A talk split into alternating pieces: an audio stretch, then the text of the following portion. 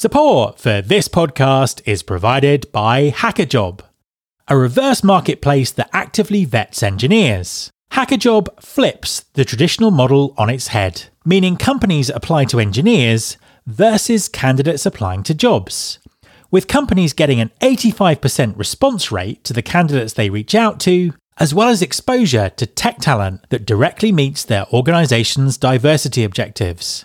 After all, the ability to attract, hire, and retain tech talent from all backgrounds is critical to every organization's success. Companies such as S&P Global, CarMax, and Sensor Tower are all using Hackajob, so why not join them? Go to hackajob.com/future to get your free 30-day trial today. That's hackajob.com/future. And Hackajob is spelled H A C K A J O B. There's been more of scientific discovery, more of technical advancement and material progress in your lifetime and mine than in all the ages of history.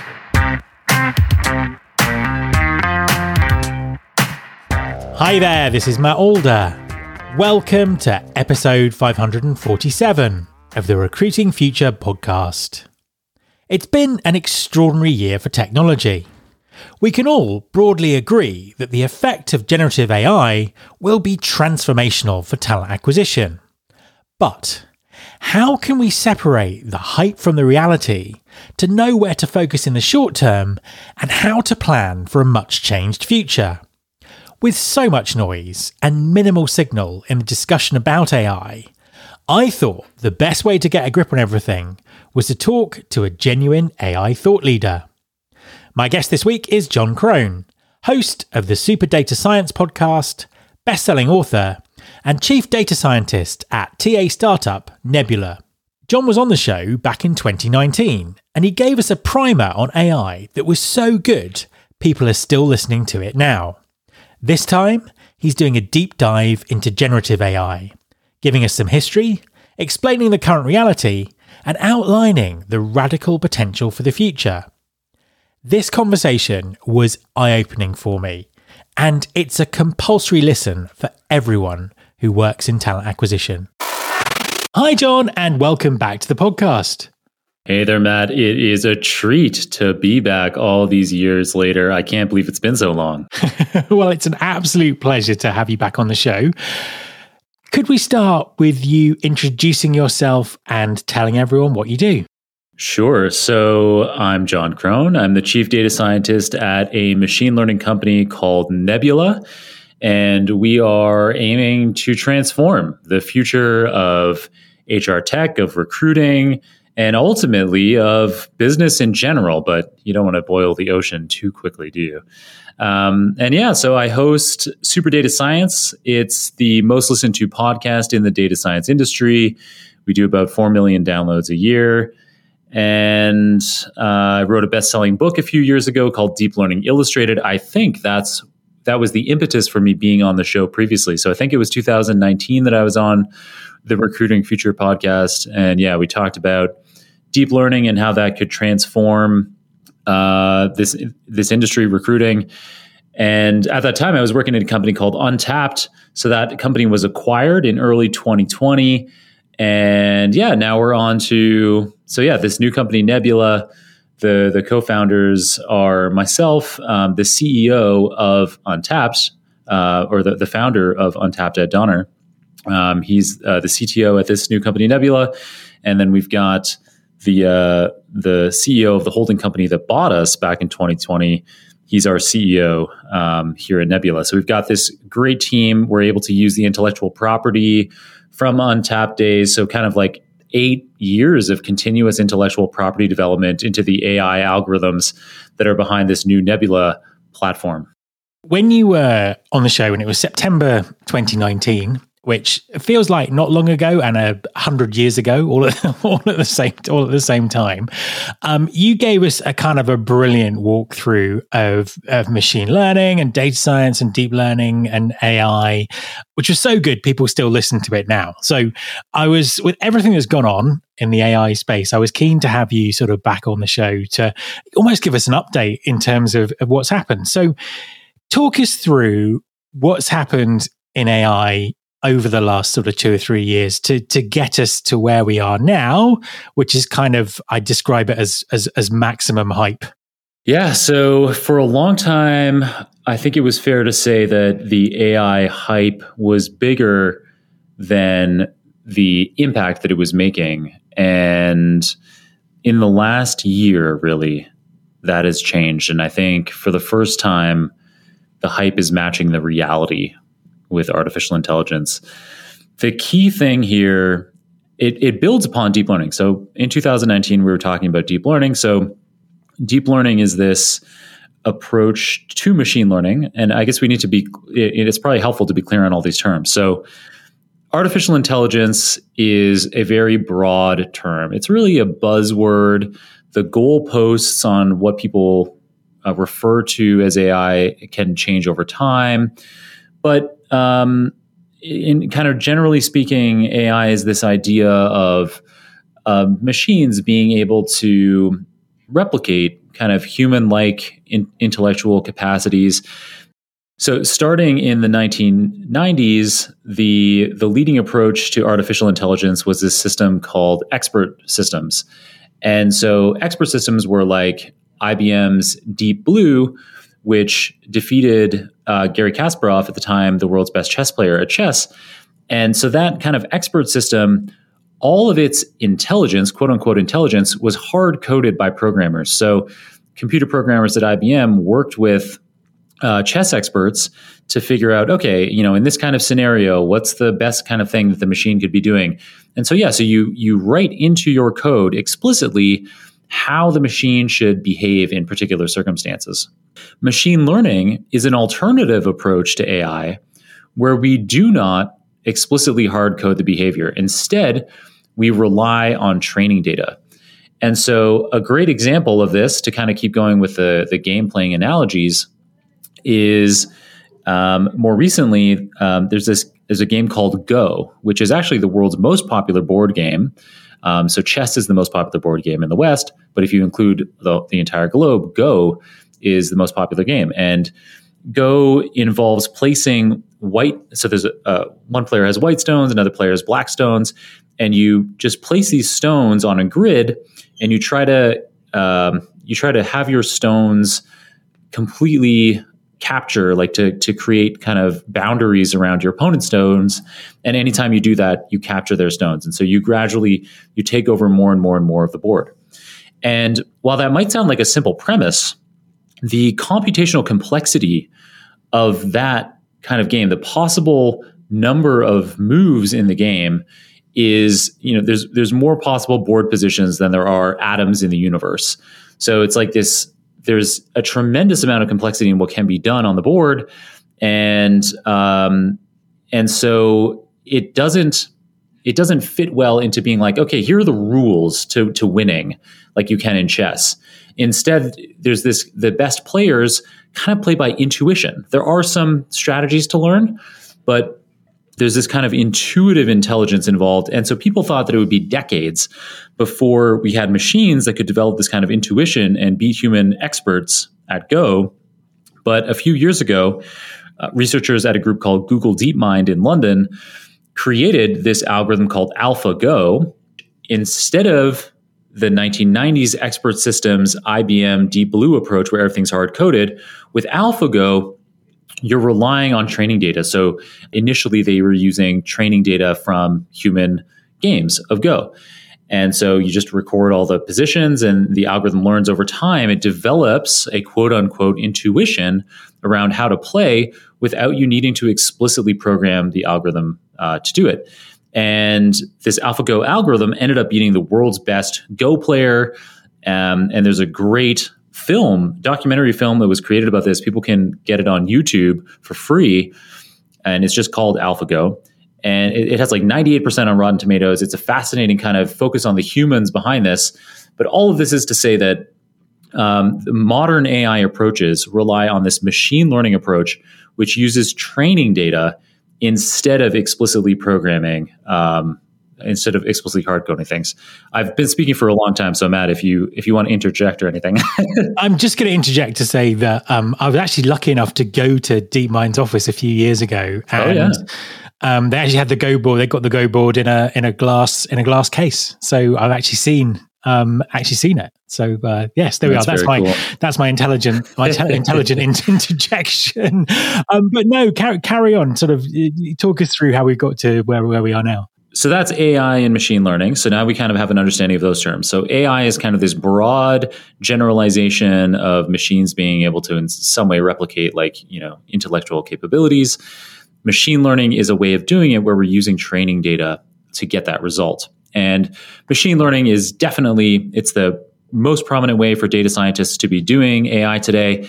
It turns out that if you have high quality training data and you pick the right kind of machine learning uh, model as the starting point, it's way more effective than any other kind of AI approach today um, at being able to recapitulate the the best things that humans do and even overtake us on a lot of tasks um, as we're seeing more and more and more.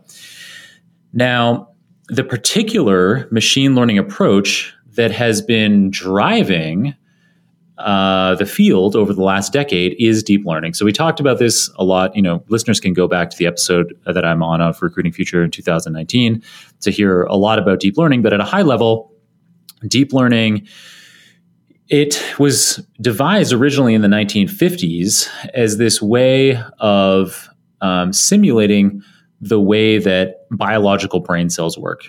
And it's a very, very loose a- approximation of just kind of some of the kind of functionality of the brain. Um, I think we probably talked about this in 2019, and, and if listeners want, chapter one of my book, Deep Learning Illustrated, kind of explains uh, these relationships in more detail. But for for the purposes of this podcast today, let's just say that deep learning is this way of loosely mimicking the way that uh, biological brain cells work, and so we're still training deep learning is a machine learning approach. So we're still training from data, but this deep learning approach, it allows the algorithm to automatically develop many layers of sophistication. So the first layer of processing in this deep learning network will do very relatively simple um, processing.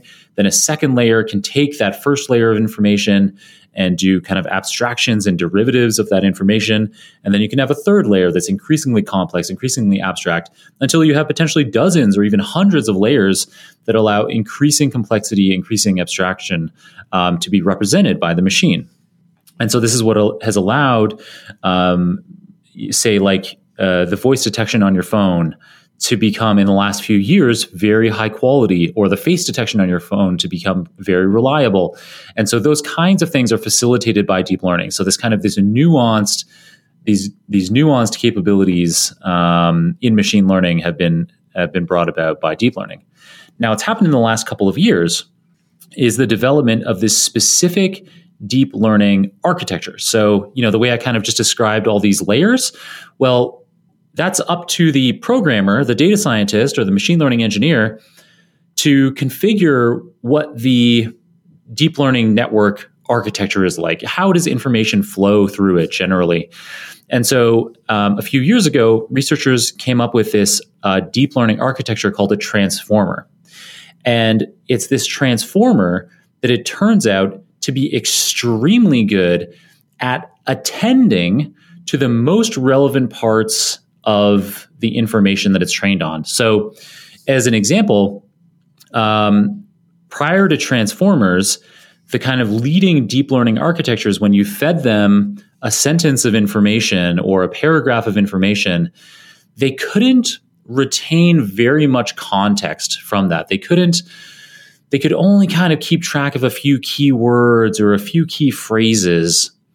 But this transformer architecture it's able to attend over long stretches. So it can pull out the relevant parts of an entire document and you know so if you if you feed in and probably lots of your listeners have had this experience with an interface like chatgpt when you when you provide a you could provide a very large document you could say here's the entire transcript to uh, a recruiting future podcast episode um, you know, I have a few questions about this transcript, and then you can, and then the the ChatGPT might ask, okay, you know, I've, I've got the document. What are your questions? And then you could ask questions about the document and it can summarize parts. It can quickly jump. So that ability to attend to the most important parts of the document and say, answer your questions, that is facilitated by this transformer architecture. And so ChatGPT runs on top of today, you have the choice between GPT 3.5 in the backend or GPT 4 in the backend. But whether you, whichever one of those you're using, the GPT stands for Generative Pre-trained Transformer. Ah, okay, interesting. That's what that means. Yeah. Yeah, yeah, yeah. And so uh, generative means that it generates text. So as you've had the experience when you're using ChatGPT, it just it prints out what are called um, subword tokens one by one. It generates these subword tokens, which often are you know for common words that'll be the whole word. So you can kind of you can do a um, uh, like a screen recording of ChatGPT as it's printing out, and then you can play it back for yourself frame by frame, and you'll see these subwords pop out. Um, so, um, so a very long word like consecrate might be broken up into one subword consec and then another subword rate. And so these kind of these subword tokens are the uh, the kind of the smallest atom of what these generative large language models print out. And uh, yeah, so th- so the generative part of GPT just means that it's generating these subword tokens one by one, and it prints them out as quickly as they can. And they're doing all kinds of, you know, the people at OpenAI who built uh, this GPT algorithm, the engineers there are constantly coming up with ways that they can print out those subwords faster and faster and faster to get the results to you faster.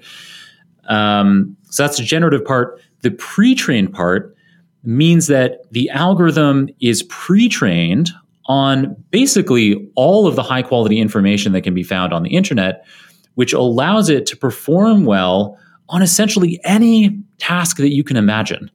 So it's it's pre-trained in the sense that you you don't need to train it to some specific task that you'd like to perform at.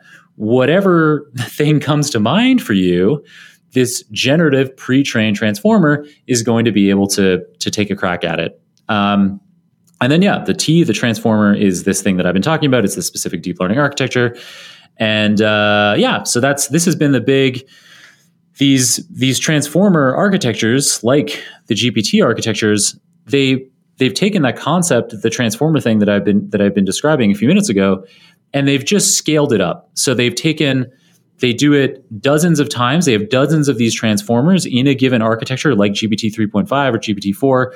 There's dozens of these transformers, and this allows the whole, the architecture as a whole, to be able to attend to lots of different parts of whatever uh, natural language you've been provided to it as, as an input, so that it can have a uncannily human-like uh, intellectual response. And yeah, that for me, uh, it's been a, a mind-boggling journey, uh, particularly. yeah, the jump from GPT 3.5 to GPT 4 for me was a huge. It's uh, almost like a. It was a life changing event um, because, say, a year ago, I gave a, a TEDx talk uh, in Philadelphia, and in that TEDx talk, the whole point of it was that I was framing how quickly technology is changing in our lifetimes. And because of how rapidly that change is happening, particularly thanks to augmenting human intelligence with artificial intelligence, we are we're at this point in history where technological progress is happening so so so rapidly it's very difficult to predict what the world is going to be like a decade from now or, or even a year from now and if somebody had asked me in spring of 2022 when i gave that talk in philadelphia if you had asked me whether in our lifetimes we would have a machine that can do the things that GPT-4 does, I might have said that's a stretch. I, I, I yeah, it's it's blown my mind when it came out in March. Um, yeah, it's it's it's it's a real game changer, and I think it goes to show that it really might be possible in our lifetimes that we will achieve uh, something called artificial general intelligence, which is uh, a machine that is that is more intelligent than humans uh, on you know, is capable of replicating human intelligence on any conceivable task. I'll come back and ask you about that again a little bit later in the conversation, but there's just a, a, couple of kind of areas I want to cover first. The first one is what the landscape looks like here, because I think that there is a tendency in our industry to think that Chat GPT is it, is in terms of the only the only game in town. But there are there are lots of other large language models, aren't there, being developed? Oh yeah, for sure. So um, another one of the big players in this space is a company called Anthropic. Um, so they have a, a model called Claude, um, like the French name Claude, and you can use Claude for free today, uh, just like you can use uh, GPT 3.5 and the ChatGPT interface for free today. Um, an interesting thing about Claude is that the latest version has what we call a context window of, I believe, at time of recording, the context window is a hundred thousand of these subword tokens. So uh, you know, I was describing those subword tokens earlier. So for short words, you know, it, it often ends up the token ends up being the whole word. So words like the and at and from, those will all just be one of these tokens. A longer word, like I said, consecrate, that might end up being broken up into two subword tokens.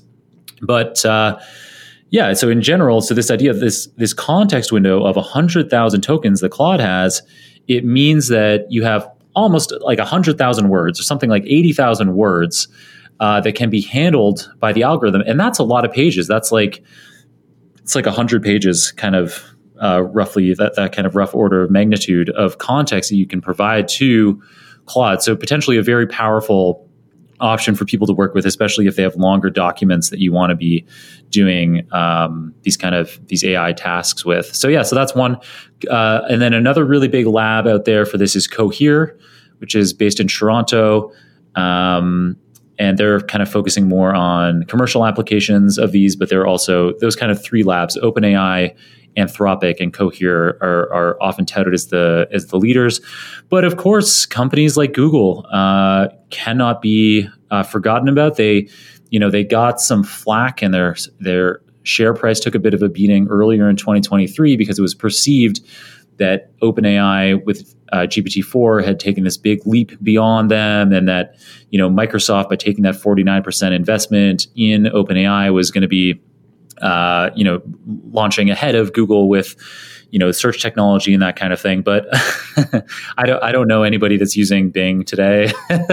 uh, you know everyone's still using Google searches, and and it turns out that Google behind the scenes um, they they did have comparable kinds of models. Uh, maybe not quite GPT-4 level, but getting close to that level. They they hadn't released them because they were worried about ethical issues, and probably they were worried about eating their own lunch a little. Where you know, if you can ask a chatbot and get the answer right away, what's the point in searching over a bunch of different articles and being served ads on Google while you do that? So anyway, yeah. So those are kind of the that's a tour. I'd say of the main players. There's lots of people getting involved in this, but uh, those are kind of the big commercial players. Hi, it's Matt, and we will be back to the interview very shortly. Is your career future proof? Can anyone's career be future proof? These are interesting questions in talent acquisition at the moment. In several decades of working in this industry, I've never seen a time of greater disruption and change. And we really are still only at the beginning. With technology advancing as quickly as it is now, there's a tendency to believe that we have no control over the future. This is wrong. And I passionately believe that this is the precise time when we should be inventing the future. I want to see talent acquisition thrive, and I want recruiting to be transformational in getting everyone into the right job for them with the right skills at the right time. So, I've built a course to help and it's called Trendspotting. Trendspotting is an on demand digital course that examines the forces driving change and assesses the emerging trends in talent acquisition. It also teaches a simple but robust model to help you understand, plan for, influence, and invent the future. Trendspotting is for everyone in talent acquisition. It will help you future proof your career, create future focused talent acquisition strategies, and build your influence within your business. I've split trend spotting into nine short lessons to easily fit into the flow of your busy day. The feedback from the TA leaders who've taken the course so far has been amazing, and I know you'll find it will really help you future proof your career. You can find out more by going to mattalder.me slash course. That's mattalder.me slash course.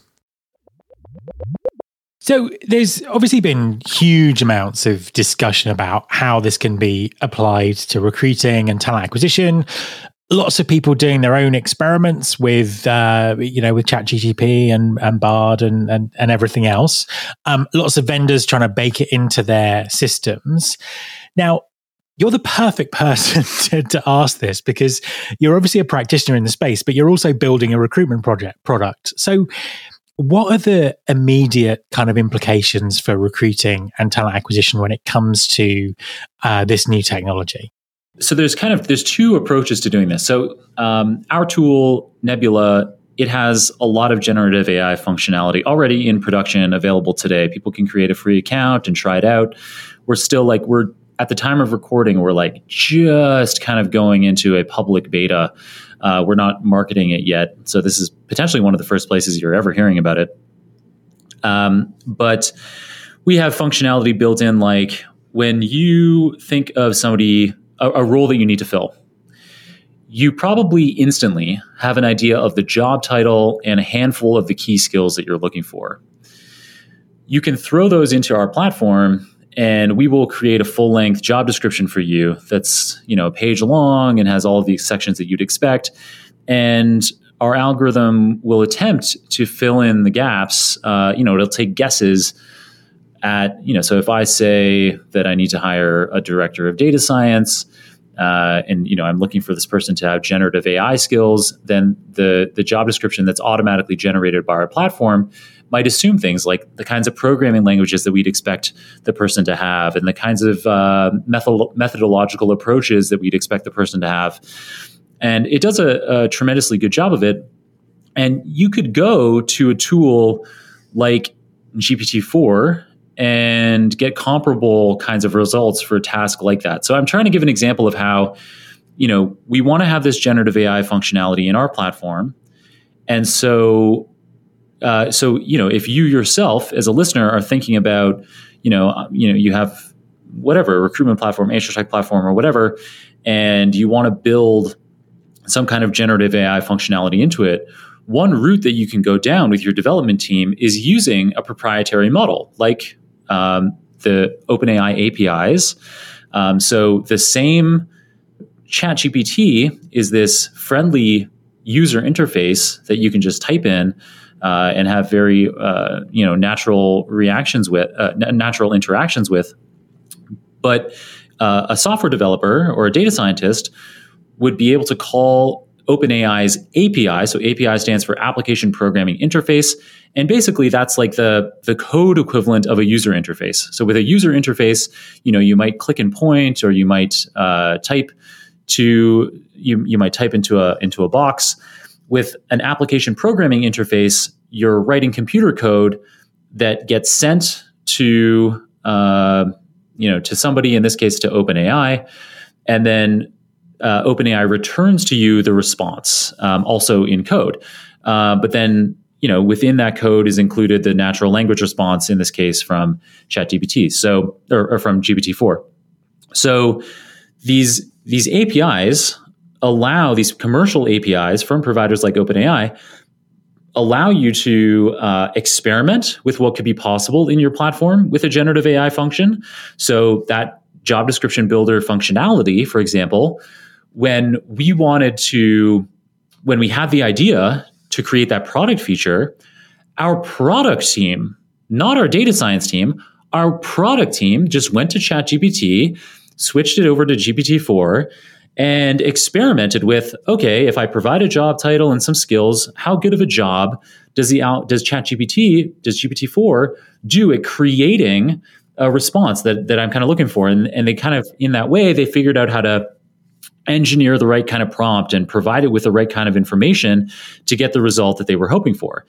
And so anybody in your company now can you know has this power to use a tool like ChatGPT to experiment with some kind of potential generative AI capability in your platform, and uh, and uh, but then from there, there's you know so one, one thing you could do is you could just use, as I described, your your data science team or your software development team could use the OpenAI APIs, and they could uh, very quickly, you know, in a, in a matter of hours, um, stand up the ability to be to have that kind of job description builder uh, functionality that I just described as an example in your platform. Um, but uh, the other key route to go down, which we've gone down with Nebula, is to have your own proprietary large language model. Um, so your own proprietary uh, trans- transformer architecture, like GPT like architecture running. And so for this, at the time of recording, my recommendation for your listeners would be to check out um, a model called Llama 2 by Meta. So, Meta, formerly known as Facebook, uh, they have made themselves a big player in the open source large language model space.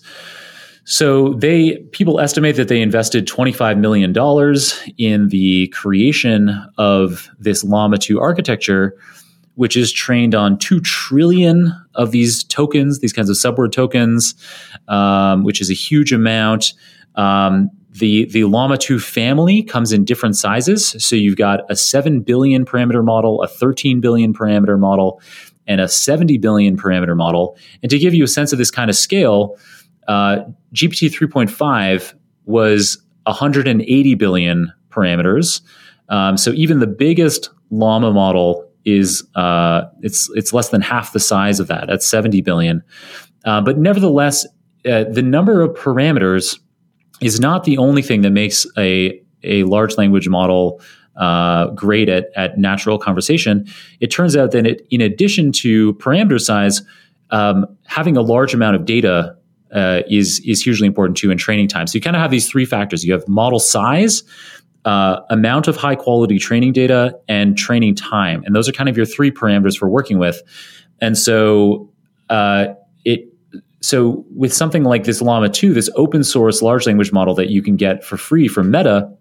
Um, They've gone a little bit smaller on the parameter size, but they have this huge training data set and they've trained it, they've pre trained it for a very long time. So you can take one of these off the shelf um, Llama 2 models, the 70 billion parameter model, that's going to give you the state of the art performance for an open source large language model. It approaches GPT 4 capabilities on a wide range of tasks. Um, or you could use one of the smaller ones. You could use the 7 billion one or the 13 billion parameter one. And you, you might want to do that because the, they still have great results, um, but you can fit them on a single uh, GPU, a single graphics processing unit. So this means that the cost of uh, running them in, on your production infrastructure is going to be relatively small um, and, and relatively cost effective. Indeed, if you can use Llama 2, like the 7 billion parameter Llama 2 model for your generative AI task for your platform, then your your costs are going to be a fraction of what it would be to be calling the GPT-4 API from OpenAI or maybe even their GPT 3.5 API. So you potentially have these cost savings. You then have control on your own infrastructure of uh, how fast you want it to run, like how much money you're willing to spend on having it run performantly. You just you have way more control, and you can do fine tuning. So while these uh, open source large language models like Llama 2 come pre-trained and are very effective on a broad range of tasks, um, data scientists can fine tune the model. So um, there are approaches um, like, uh, so they're called parameter efficient fine training um, approaches. And so the most uh, famous of these is LoRA, L O R A, which stands for low rank adaptation. And what this allows you to do is it allows you to take a very small amount of training. So going back to that job description builder uh, example that I was providing earlier, you can have just a few hundred or maybe a few thousand examples of um, you know your your your prompts like uh, a job title and a few skills being converted into a full job description. You you just need a few hundred or a few thousand of those examples, and you can use this parameter efficient fine tuning on an open source large language model like Llama two, and um, you can you can make it an expert at doing that particular kind of task. And so you could have it your data science team would you know it's a matter of carefully crafting your training data but with a relatively small amount of training data and very cheap you know we're talking like hours of training time. We're talking about tens of dollars maybe hundreds of, dollars of training time. You can take one of these off the sh- off the shelf open source large language models and fine tune them to be expert at one or more uh, generative ai tasks that you'd like to have in your platform. I mean i think that's fascinating to learn because what that says to to me is the speed of innovation uh, you know, in our sector or in all sectors is, is just going to go a million miles an hour, isn't it? If it's that easy to harness and, and train this technology, then, um, you know, we've got some pretty interesting times ahead for uh, recruiting technology, I guess. Hundred percent. So, you know, I'm only willing to kind of disclose on air the kinds of functionality like that job description builder that we already have built into the product. But we have a tremendous amount of uh, functionality, generative AI functionality that is coming in the coming months in production in our Nebula platform. And all of it will be transformative for a recruiter or for a hiring manager to be able to do their job in a fraction of the time uh, that they that previously. So you know that job description builder example alone. If I, you know, I, have built, I've written job descriptions myself, and the good ones that I've made take me a day or more. Uh, you know, working full time. You know, to spend eight hours to create a two or three page job description and to make sure that it includes everything that I want to, it's a really, you know, it's a huge piece of work. And it, it's often an iterative one where I, you know, say to other people on my team, like, am I missing anything here? Uh, and, you know, they often have ideas of things that need to go in. And so creating a really great job description is this hugely labor intensive process.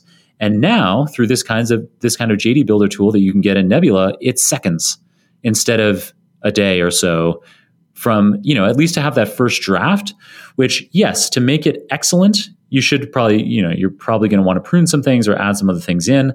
But it's, you know, we're, we're talking like a 90% kind of area of reduction in the time to create a job description. And our, yeah, our Nebula platform, we're chipping away at more and more of these kinds of examples of tasks creating your short list of people to reach out to. That's something that actually for years we've had the kind of, the kind of technology to do um, that uses natural language as opposed to keywords. And we know that we get, we find about 10 times more of the most relevant people for a given job because we're understanding the natural language that you're looking for as opposed to doing a keyword search, which all of the incumbent platforms use. Um, and so those keyword searches, because they're so rigid, you end up missing on a huge amount of relevant people. Um, yeah, we had a, a, a giant microchip company um, in our was a client of ours in our previous company untapt, and they did an internal study, and that's where I'm getting this this 10x multiple. They were finding 10 times more of the best candidates using our natural language understanding algorithm as opposed to a keyword based search. So so there's generative AI examples as long as, as as long as well as other non generative AI examples like this matching example that I just gave that means that the recruiting job, the HR professional's job is going to become much more efficient than ever before. And if you do not embrace these tools, you will be left behind by your competitors. Yeah, absolutely, absolutely. It's um, it's kind of interesting as well because you know there was obviously a huge amount of hype earlier in the year about rapid progress and all this sort of stuff, and then um, you know that's dissipated slightly as people kind of get to grips with the tools. But it's very much the um, the reality is is is very much still there. And I, and I suppose that leads me on to my impossible final question, which is um, impossible based on uh, what you were what you were saying earlier where where is all this taking us? I mean, obviously, you know, the the, the fact that we kind of sat and tried to predict the future in um, September uh, 2019 and missed the fact there was going to be a global pandemic kind of indicates that um, predicting the future is not an exact science. But where where might this go? You you mentioned. Um, um, you know the the sort of potential that AI could get to in our lifetime. Where's it? Where could it take us in the next few years? Yeah, so it's going to be a ride. It's going to be it's going to be a ride for sure. Um, things are moving so rapidly. To give you a sense, people at OpenAI that were working on say GPT three or, or GPT four when those models came out, they did not themselves anticipate the tremendous breadth of capabilities and the accuracy within those capabilities that GPT-3 and the GPT-4 would have. And so across domains, not just in, you know, these kind of generative AI, you know, these text to text generative AI applications like GPT-3 and GPT-4, but in, in all kinds of AI, whether it's recognition or image generation, video generation, the strides being made are extraordinary.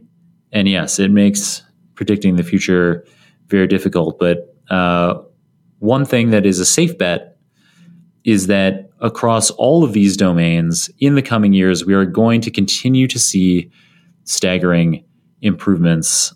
Um, and so it means that as a professional, we need to be looking out for ways that we can be adopting these tools and integrating them into our workflows as quickly as we can. And it's conceivable, you know, looking beyond a few years, it's conceivable that in our lifetimes, these machine systems will become so much more capable than humans at you know making processes efficient at allocating resources effectively that we may just trust machines to do that. And particularly if we can also crack things perhaps with the assistance of ai things like uh, nuclear fusion energy we could in our lifetimes be in a yeah like i mean for lack of a better word like a utopia where you know across uh, people's you know ability to access education ability to ensure that across the world we have access to high quality nutrition uh, ensuring that you know there's no violent crime or war um, all of these things are attainable in our lifetimes um, but there's also a camp that is really concerned about AGI, um, artificial general intelligence. So, um, so this this same kind of technology that could lead to a utopia could also lead to a dystopia or potentially an extinction event uh, for uh, life on this planet, including humans. Um, so yeah, so yes, yes, absolutely. Well, well, my, my mind is is um, officially blown. Uh, thank you so much for coming on and sharing your kind of incredible knowledge and insights. There, thank you very much for joining me. Yeah, my pleasure, Matt. Good luck. If uh, the machine overlords haven't taken over by then, then uh, maybe in a few years we can catch up again on how the recruiting future is coming along. Absolutely. My thanks to Jon. You can subscribe to this podcast in Apple Podcasts, on Spotify, or via your podcasting app of choice. Please also follow the show on Instagram. You can find us by searching for Recruiting Future. You can search all the past episodes at recruitingfuture.com. On that site, you can also subscribe to our monthly newsletter, Recruiting Future Feast, and get the inside track about everything that's coming up on the show. Thanks very much for listening I'll be back next time, and I hope you'll join me.